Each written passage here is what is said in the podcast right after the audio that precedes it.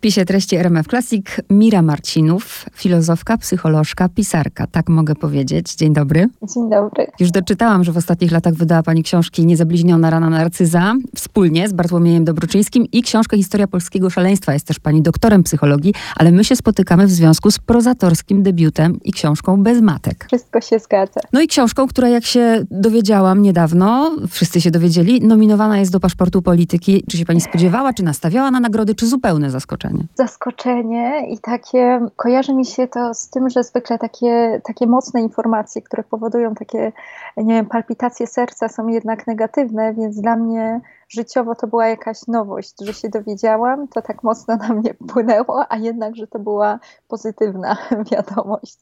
Więc tak to traktuję jako bardzo miłe zaskoczenie i, i naprawdę bardzo przyjemnie być zauważonym z, z książką. No cieszę się, nie, nie będę tutaj, -hmm. nie ma nic z czegoś takiego, już do tego przywykłam, bo absolutnie nie. To jest pierwsze wyróżnienie, ta nominacja dla, dla książki bez matek. E, no i tego się trzymam. A ja pomyślałam dwie rzeczy. Pierwsza to taka, że ale tak w życiu jest, ja sama tego doświadczam, że no nie wiem, są twórcy, którzy piszą książkę na nagrodę albo nagrodową, tak nawet o niej mówią. Podejrzewam, raczej jestem pewna, bo do tego dojdziemy, że ta książka wy, wyszła z brzucha, że tak powiem, to tym bardziej cieszy, prawda, że jest nominacja, kiedy ta książka, ona po prostu musiała się pojawić. A druga rzecz, jak rozmawiałam z Dominiką Słowik, która otrzymała w zeszłym roku paszport polityki i pomyślałam, no no, zimowla, bez matek, to prawda, pszczelarskim, pszczelarską terminologią tak. idziemy, musi pani wygrać. O, to bardzo miłe i bardzo miłe dla mnie jest też to skojarzenie. Miałam przyjemność poznać Dominikę Słowik, bardzo też cenię jej twórczość, ale dogadałyśmy się, że mniej więcej w tym samym czasie musiałyśmy wpaść na te pszczelarskie terminologie, e, więc gdzieś tam był taki duch czasu, taki zeitgeist, żeby nadawać tytuły książkom właśnie z, czerpiąc z terminologii pszczelarskiej. Do tego zaraz dojdziemy, do tytułu, wiadomo, ale przyznam się, że największy problem miałam, zastanawiając się, jak ja będę rozmawiać o książce, o której się nie da rozmawiać, bo tę książkę po prostu trzeba czytać i przeżywać. I też mam pełną świadomość, że ta książka wypływa z pani osobistego doświadczenia, dlatego ja się będę trzymała bohaterki, narratorki. I bardzo słusznie. Nawet jeżeli książka właśnie wypływa z własnego doświadczenia, to jest jednak jakąś, jeżeli ma takie aspiracje do, do przedstawienia świata literackiego, no to jest już, no właśnie, jakimś tworzywem. Wypływa z tego świata, ale nie jest odwzorowaniem, więc ja też o niej, czasem oczywiście zbaczam w takie strony mówiąc o sobie, ale, ale jednak no to jest rzeczywiście narratorka i główna bohaterka i jest też druga bohaterka, tak. jej matka. Albo pierwsza, to zależy jak to, jak, jak to rozłożymy patrzeć. akcenty tutaj. Ale jednak pokuszę się o to pytanie, czy nie bała się pani tego, że jednak no, czytelnicy uwielbiają, w ogóle non-fiction przecież jest teraz w takim rozkwicie i my uwielbiamy wiedzieć, a że tak było. Czy nie obawiała się pani właśnie tego, że mimo tej pracy, literackiej pracy, ta książka będzie odczytywana jako książka autobiograficzna? No właśnie okazuje się, że się nie bałam. Teraz się dziwię, ale mogłam zapytać bliską mi koleżankę, no, którą poprosiłam o, o pierwszą lekturę e, tej książki. Czy pamiętasz może Emilia, czy ja ci zadawałam takie pytania właśnie, że a co będzie, jak wszyscy będą dopytywali, czy to jest prawda, czy nie. Więc ona mi powiedziała, że absolutnie Mira tak nie, nie pytałaś. Pytałaś mnie tylko, czy to jest literatura, czy to jest literatura, a w jakichś bardziej, nie wiem, optymistycznych momentach, czy to jest dobra literatura. Więc myślę, że tych obaw nie było i niesłusznie, jak się okazuje, ponieważ rzeczywiście dużo pytań odnosi się do tego, co wydarzyło się naprawdę, a co nie. Wydaje mi się, że że my jako czytelnicy, ja tu wcale się jakby nie oddzielam, jestem tak samo czytelniczką i to taką zachłanną, śledzimy autentyczność, jesteśmy takimi detektywkami czy detektywami prawdy, że czy to było naprawdę, czy też nie. I wydaje mi się, że gdzieś tam nawet jeżeli w warstwie faktograficznej wszyscy to robią, to tak naprawdę pytanie jest o taką autentyczność emocjonalną, czy to rzeczywiście, gdy ktoś to pisał, czy to przeżywał, czy się rumienił pisząc o tym, więc w tym sensie pytanie o autentyczność tej książki mnie jakoś, no nie obawiam się tego. Natomiast jakbym miała się rozliczać z rzeczywistością, co konkretnie tak, a co jest y, jakąś selekcją, to wolałabym tego nie robić, mm -hmm. bo mhm. to jest, to jest książka, która już żyje własnym życiem. Tak, tak. I takich pytań na pewno nie zadam, także spokojnie. Ale zadam pytanie, mm, bo to jest świetna gra tytułem, naprawdę świetna. E, bez matek. Ci, którzy otwierają od razu na pierwszej stronie, mają wyjaśnienie y, tej terminologii rodzina pszczela pozbawiona matki pszczelnej i od razu wiemy, że bohaterka nie jest, jest i nie jest, ale w kwestii językowej nie jest bez matki, a jest bezmatkiem. Proszę mhm. wyjaśnić właśnie ten termin i jak pani trafiła na to? Właściwie y, ten termin, który rzeczywiście funkcjonuje w słowniku pszczelarzy, bartników, dotyczy właśnie takiego ula, w którym królowa, matka pszczela y, zmarła no właśnie tak specjalnie antropomorfizuję, mówię zmarła, bo właściwie te zachowania, które obserwują pszczelarze wtedy w tych ulach, w których tej królowej matki nie ma, są bardzo poruszające. Właściwie ja w jakimś sensie przywołuję E, teksty z forów pszczelarskich, tak naprawdę też literacko je odpowiednio tutaj obrabiam, pokazując właściwie jaki ładunek emocjonalny i jak bardzo można utożsamić się z tymi opisami buczenia ulach pozbawionych matki pszczelej. Czasem może bardziej niż na forach, nie wiem, żałobników, tak bym powiedziała. Więc e, tak, wyjaśniając ten tytuł, właściwie wyszukując, e, wpisując do wyszukiwarki Google'a pojęcie, czy taką sentencję brak matki, co robić, bo wydaje mi się, że czasem psychicznie jesteśmy w takim stanie, że właśnie to robimy, choć wstyd się przyznać, że i z takimi pytaniami e, sięgamy do tych jakiś, do takich narzędzi, a nie innych, e, to wcale nie odesłało mnie to do jakiejś literatury żałobnej, tylko właśnie na fora pszczelarskie. No i przepadłam, czytałam, czytałam i wiedziałam już na pewno, że jeśli będzie z tego książka, a właściwie to jak zapisywałam to w postaci różnego rodzaju takich fragmentów, notatek, to był, zawsze tytułowałam to bez matek. No ale część osób i, i słusznie i o to chodzi chodziło w tym słowie, jakby myśli, że, że piszemy to osobno, że to mm -hmm. jest mhm. bez matek i że najwyżej to połączenie tych dwóch słów jest jakimś neologizmem, który jednocześnie jest do, adekwatny do sytuacji, w której tracimy własną matkę. Tak, tak, uwielbiam takie tytuły, które dają mm, duże możliwości, dlatego tytuł jest naprawdę bardzo dobry. Zresztą cała książka jest bardzo dobra. Ja tu słuchaczom dopowiadam, bo to ciężko w ogóle powiedzieć. Historia o odchodzeniu, o pożegnaniu, o umieraniu, o śmierci, o radzeniu sobie po tej śmierci. W ogóle jak ubrać w słowa takie doświadczenie.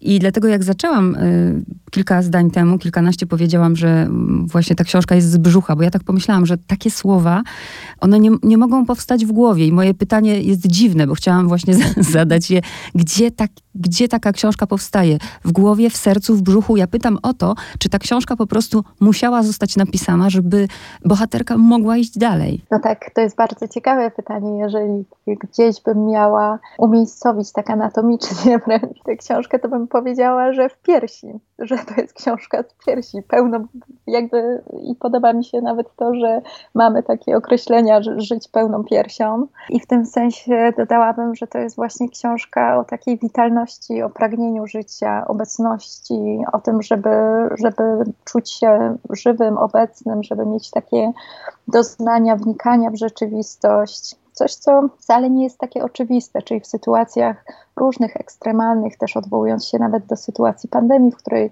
obecnie jesteśmy, że jest bardzo dużo takiego poczucia odrealnienia, więc w sytuacji straty bliskiej osoby też jesteśmy w takim odrealnieniu. I tutaj piszę o jednocześnie o, o tej chęci życia, o życiu, które właśnie rodzi się w sytuacji tragicznej, sytuacji śmierci, ale też e, z piersi, bo ta książka była pisana podczas e, karmienia mojego drugiego dziecka, mojego synka, właśnie i pisałam przy tym w telefonie, na ekranie telefonu komórkowego, wystukiwałam te bezmatki, więc ona nie jest w głowie.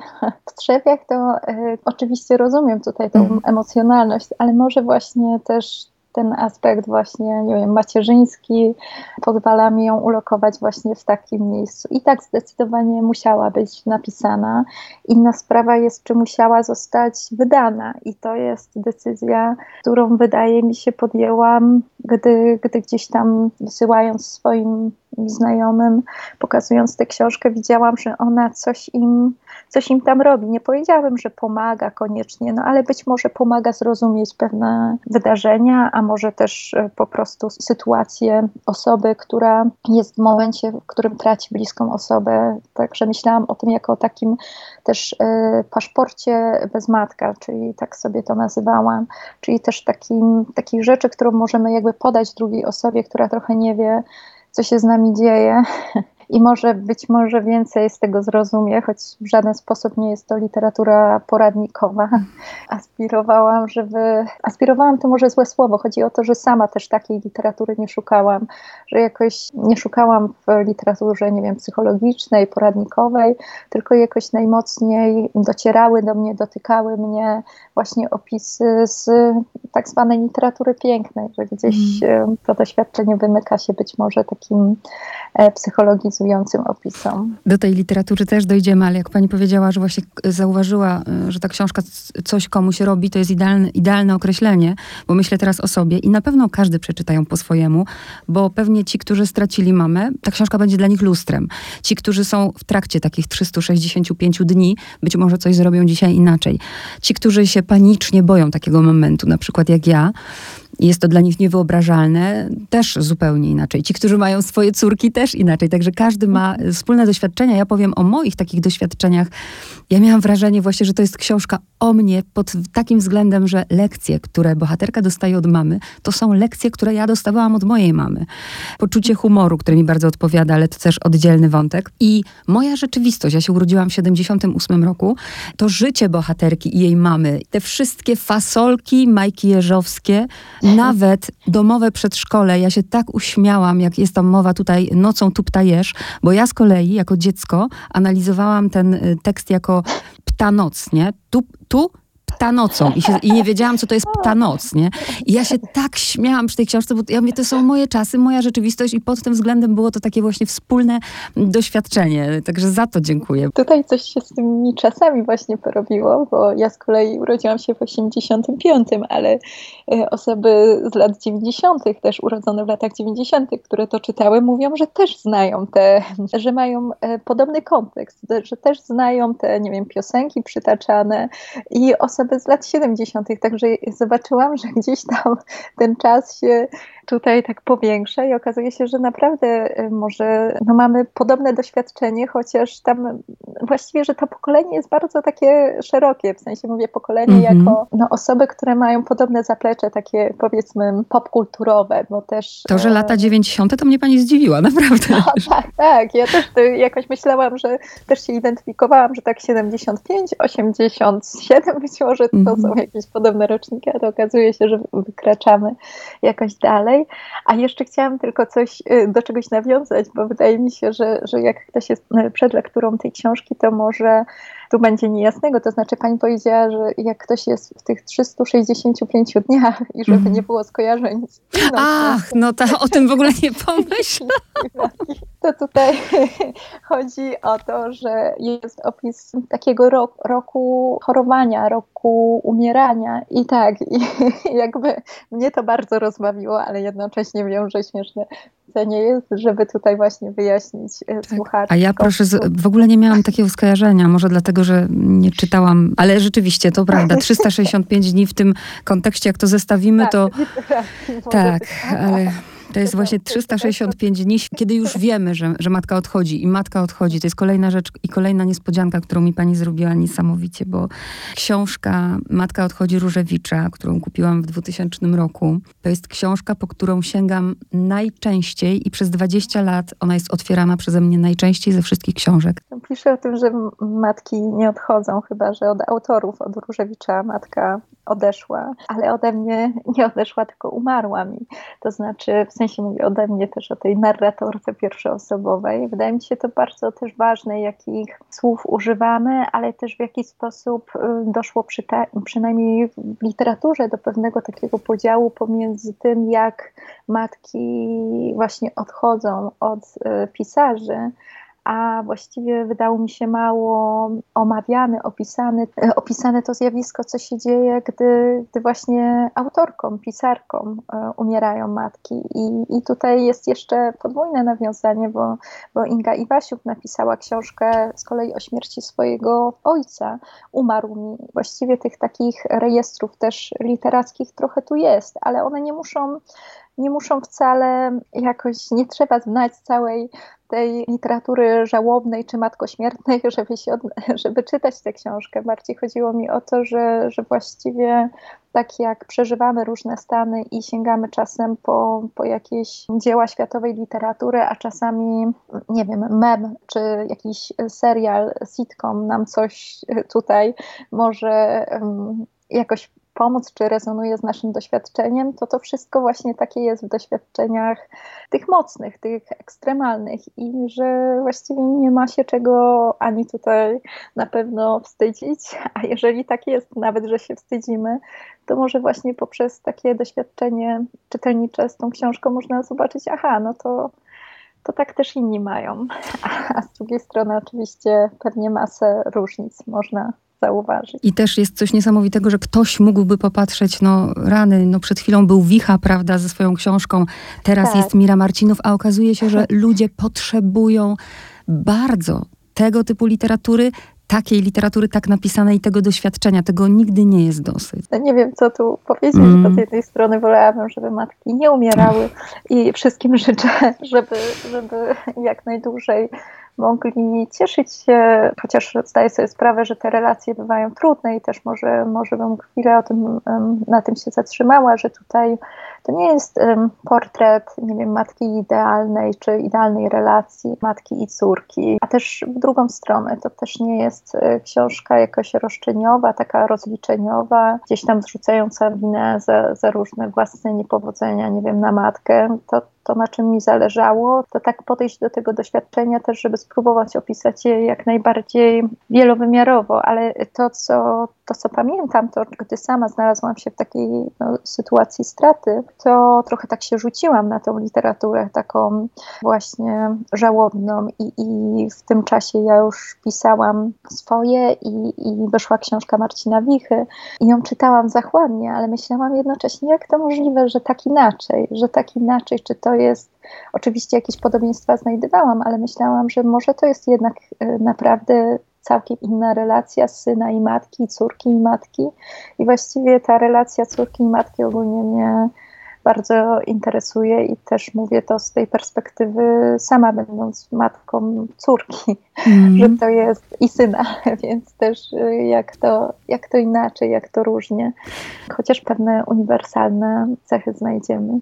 Każda zresztą z taka relacja jest inna, jedyna, ale powiedziała Pani o tym właśnie, że ta relacja nie była idealna i moja myśl, bo tu chwilę o matce, która jest kobietą niesamowitą, ona mi się skojarzyła, bo rzeczywiście Pani tam nawiązuje w książce do, do filmu Matka swojej matki, ale mnie się jeszcze skojarzyło z filmem Kochankowie mojej mamy. Kojarzy o, Pani ten film? Z, tak.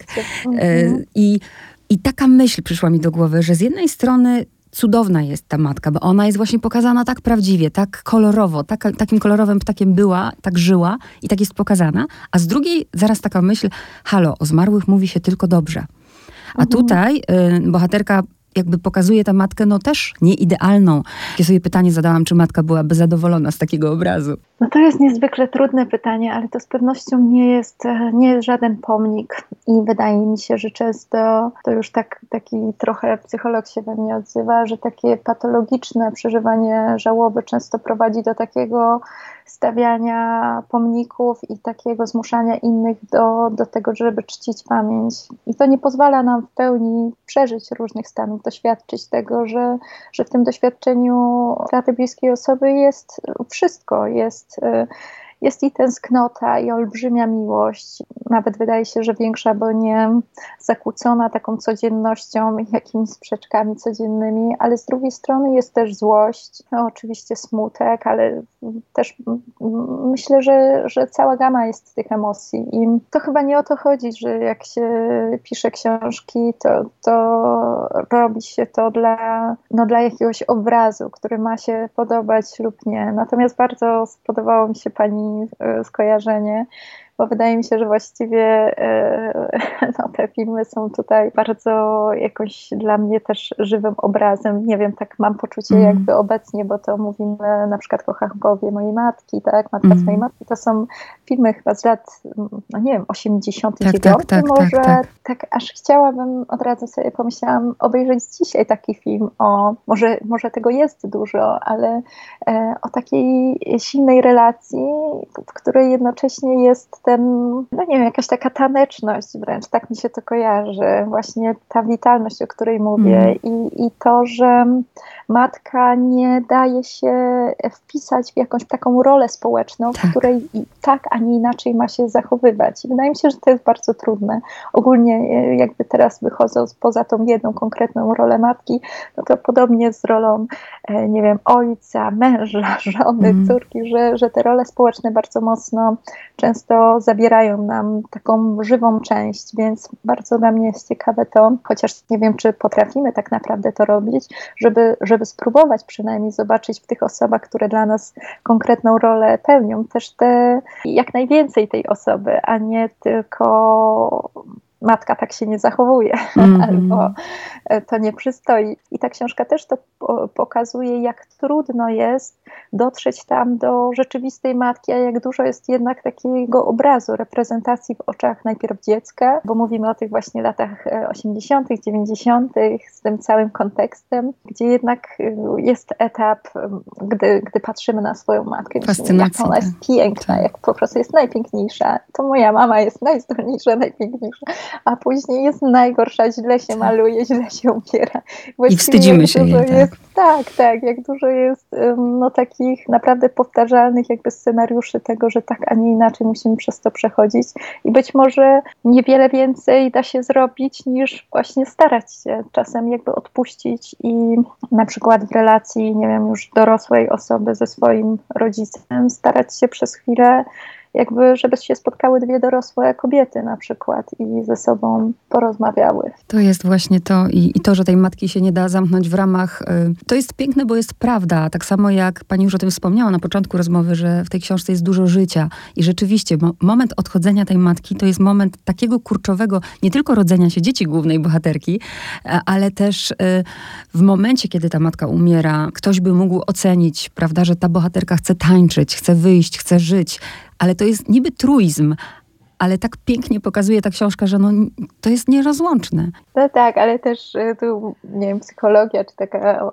analiza ma swoje takie mm, znane jakieś hasła na to. Może mity lepiej pomogą to przybliżyć, że jest Thanatos i Eros, że właściwie gdy jest siła niszczycielska, to i pojawia się ta twórcza. Tak jest destrudo i libido, więc to są takie rzeczy, które być może właśnie gdzieś tam w podręcznikach psychologii wcale nie są e, jakby poruszające, pociągające, gdy o tym czytamy, ale gdy na konkrecie widzimy, jak to się w życiu zazębia, to, to myślę, że wiele osób może, może poczuć nawet z całkiem innym doświadczeniem, że, że gdzieś to tak właśnie było. A ja miałam takie wrażenie, że że być może za mało o tym czytałam, a może dobrze, bo dzięki temu w jakimś sensie tak czułam, że odkrywam coś, co już dawno zostało odkryte, ale jednak każdy, każdy dochodzi do tego być może sam. I ten moment jeszcze jak y, ja sama mogę to mówić na podstawie swoich doświadczeń, jak zauważam coraz częściej, a pamiętam jak się zarzekałam, że tak nie będzie. Ja nigdy nie będę podobna do mojej matki. To mi się podoba, nie, nie chcę taka być. I nagle widzę te podobieństwa i ta bohaterka już po śmierci też widzi, że ta matka po prostu jest i będzie nie tylko umarła, ale rozrasta się w jej życiu, bo ona przejmuje. Nawet mówi jej językiem. Chociaż zastanawiam się, czy Job twoją mać też mówi.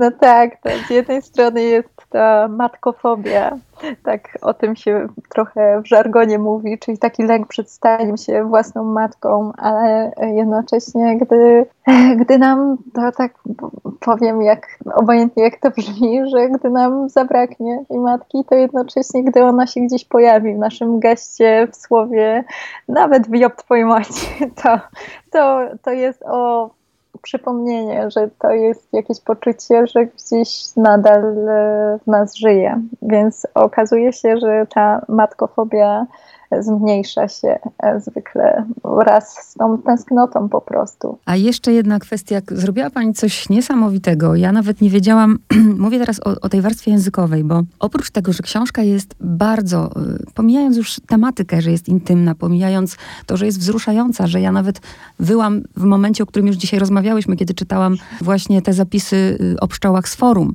tak mnie wzruszały. Mhm. A z drugiej strony dużo humoru, takiego naprawdę czasem brutalnego, bym powiedziała, czarnego, który też lubię. Śmieję się i zastanawiam się, jeju, przecież nie wypada się śmiać w tym momencie. Albo kiedy ona ubiera matkę do trumny, tu się bardzo ucieszyłam, że ubrała ją w ołówkową spódnicę. Zastanawiałam się, czy taki zabieg bohaterka czy narratorka stosuje po to, żeby, żeby sobie z tym poradzić, czy znów nie idźmy w taki patos? Chyba jedno i drugie. Trochę, trochę też chodzi o taką kwestię narracyjną, że często to najlepiej widać chyba na opowieściach o dzieciach, że jeżeli ktoś nam opowiada o swoich dzieciach, ale mówi, jest taka kochana, taka śliczna ta moja córka i tak pięknie mówi, no to raczej robi się to nudne. Jak powiemy coś takiego, gdzie nie wiem, że jakoś nawiążemy, że, że nie wiem, mówi jak Krystyna Janda, powiedzmy, teraz nawiązuje bardziej do tych postaci aktorskich mm -hmm. kreacji, no to, że, że od razu sobie to jakoś wyobrazimy i szybciej, szybciej to jakoś do nas y, dotrze, więc myślę, że tak, że no, no nie ma nic y, gorszego dla y, opowieści niż patos, ale też nie warto się go bać, więc ja jakoś dużo postawiłam na humor, ale to też jest sposób radzenia sobie Mhm.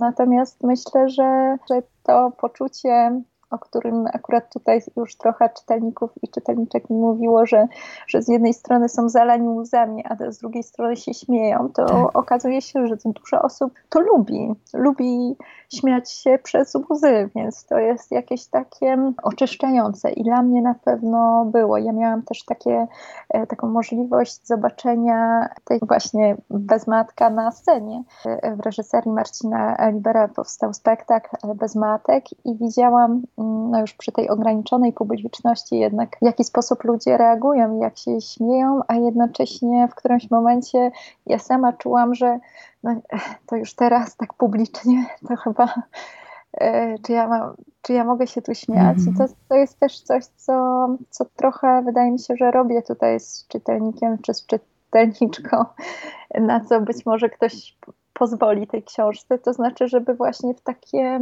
niełatwe stany wejść, ale jednak no to, czego ja bardzo potrzebuję w życiu, to humoru, nawet jeśli to jest czarny humor. Mm, ja bardzo lubię czarny humor. Wprawdzie RMF Classic się nie pojawiło, w pani książce inne radio się pojawiło, ale właśnie ja sobie zadałam pytanie, jak właśnie matka umiera i gra piosenka Dni, których nie znamy i jest ten, to świetne po prostu zdanie, nieodpowiedni soundtrack do umierania, to moja pierwsza myśl była taka, kurczę, jaki jest, jaki byłby soundtrack dobry do umierania? Nie? I sama zaczęłam się śmiać z tego, że sobie takie pytanie zadałam. Nie? Bardzo ciekawe, tak, bo myślę, że tutaj właśnie Radio RMF Classic może, nie, no nie, nie to poszukać, ale właściwie to tak, zdecydowanie tutaj nie wiem, czy można przywoływać właśnie inne radia, ale jest taka stacja. Pominimy milczeniem. bardzo często właśnie puszcza Grechutę. Ważne są tylko te dni, których jeszcze nie znamy, a która jest szczególnie lubiana przez osoby starsze, no to wydaje mi się, że oni też e, mają czarne poczucie humoru. No i jeszcze o kompozycję, bo wracam jeszcze raz do tego, że ta książka musiała powstać, że już ustaliłyśmy, że powstała z piersi, my mówimy oczywiście metaforą. Zdecydowała się pani kompozycyjnie to wszystko uporządkować, bo podejrzewam, że tak. zapis tego był zupełnie inny i chaotyczny mhm. i różny. I zdecydowała się właśnie pani na taką, na taką chronologię tego wszystkiego. Właściwie to, w jaki sposób później składałam te fragmenty, to była jakby osobna część, myślę, tworzenia. Jeszcze też w takich warunkach ekstremalnych, bo po prostu wydrukowałam ten tekst, pocięłam i dałam dzieciom jakieś też wycinanki i, i one też coś sobie układały i ja też układałam, ale e, zdecydowałam się trochę na to, żeby, żeby w taki sposób, w jaki my wybieramy sobie różne wspomnienia, różne sceny, które bardziej chcemy zachować, a których nie, to żeby, że właściwie my to robimy, że i tak tak selekcjonujemy, że, że ta pamięć jest wybiórcza, więc jedna rzecz to to, że bardzo dużo odrzuciłam i na pewne rzeczy się po prostu zdecydowałam, a inna jest taka, że wybrałam chyba najprostszy sposób, taki najbardziej, zależało mi bardzo na prostocie tej książki, żeby ona była tak prosta, jak właśnie przerażająco proste jest to doświadczenie, e, czyli w takim sensie jak najbardziej ludzkie doświadczenie straty bliskiej osoby, czyli że istnieje taka chronologia, że najpierw z kimś jesteśmy, żyjemy, później ta osoba umiera nagle, albo my umieramy, no to różnie, ale tutaj o, tym, o tym jest. A później jest e, jakiś taki dziwny czas, który może wiele osób by właśnie nazwało żałobą albo czymś, co dopiero jest pomiędzy śmiercią, a właśnie tym, jak rozpocznie się żałoba. Więc taki prosty podział, ale można, myślę, tę książkę czytać inaczej, po prostu dowolnie, trochę skakać albo zacząć z innej części. E, wydaje mi się, e, ta lektura jest tutaj dowolna, że można zacząć od czwartej części, później wracać trzecia, druga, pierwsza i zobaczyć, co wtedy.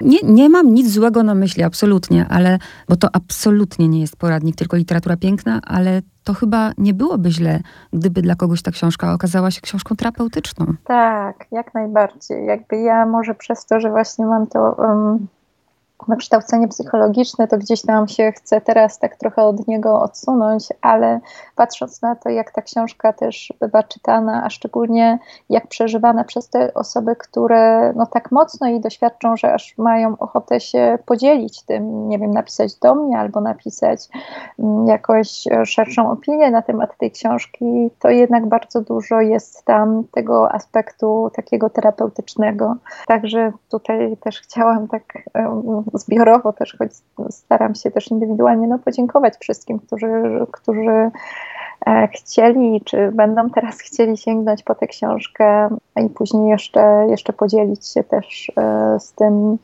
w jaki sposób się czują. ja się na pewno będę dzielić tą książką, to po pierwsze, ale myślę, że też będą czytelnicy teraz chcieli i pytali, kiedy Mira Marcinów napisze kolejną, bo, bo myślę, że to na tym się nie skończy, jeżeli chodzi o prozę. Tak, to bardzo miłe. Niech pytają. Bardzo dziękuję.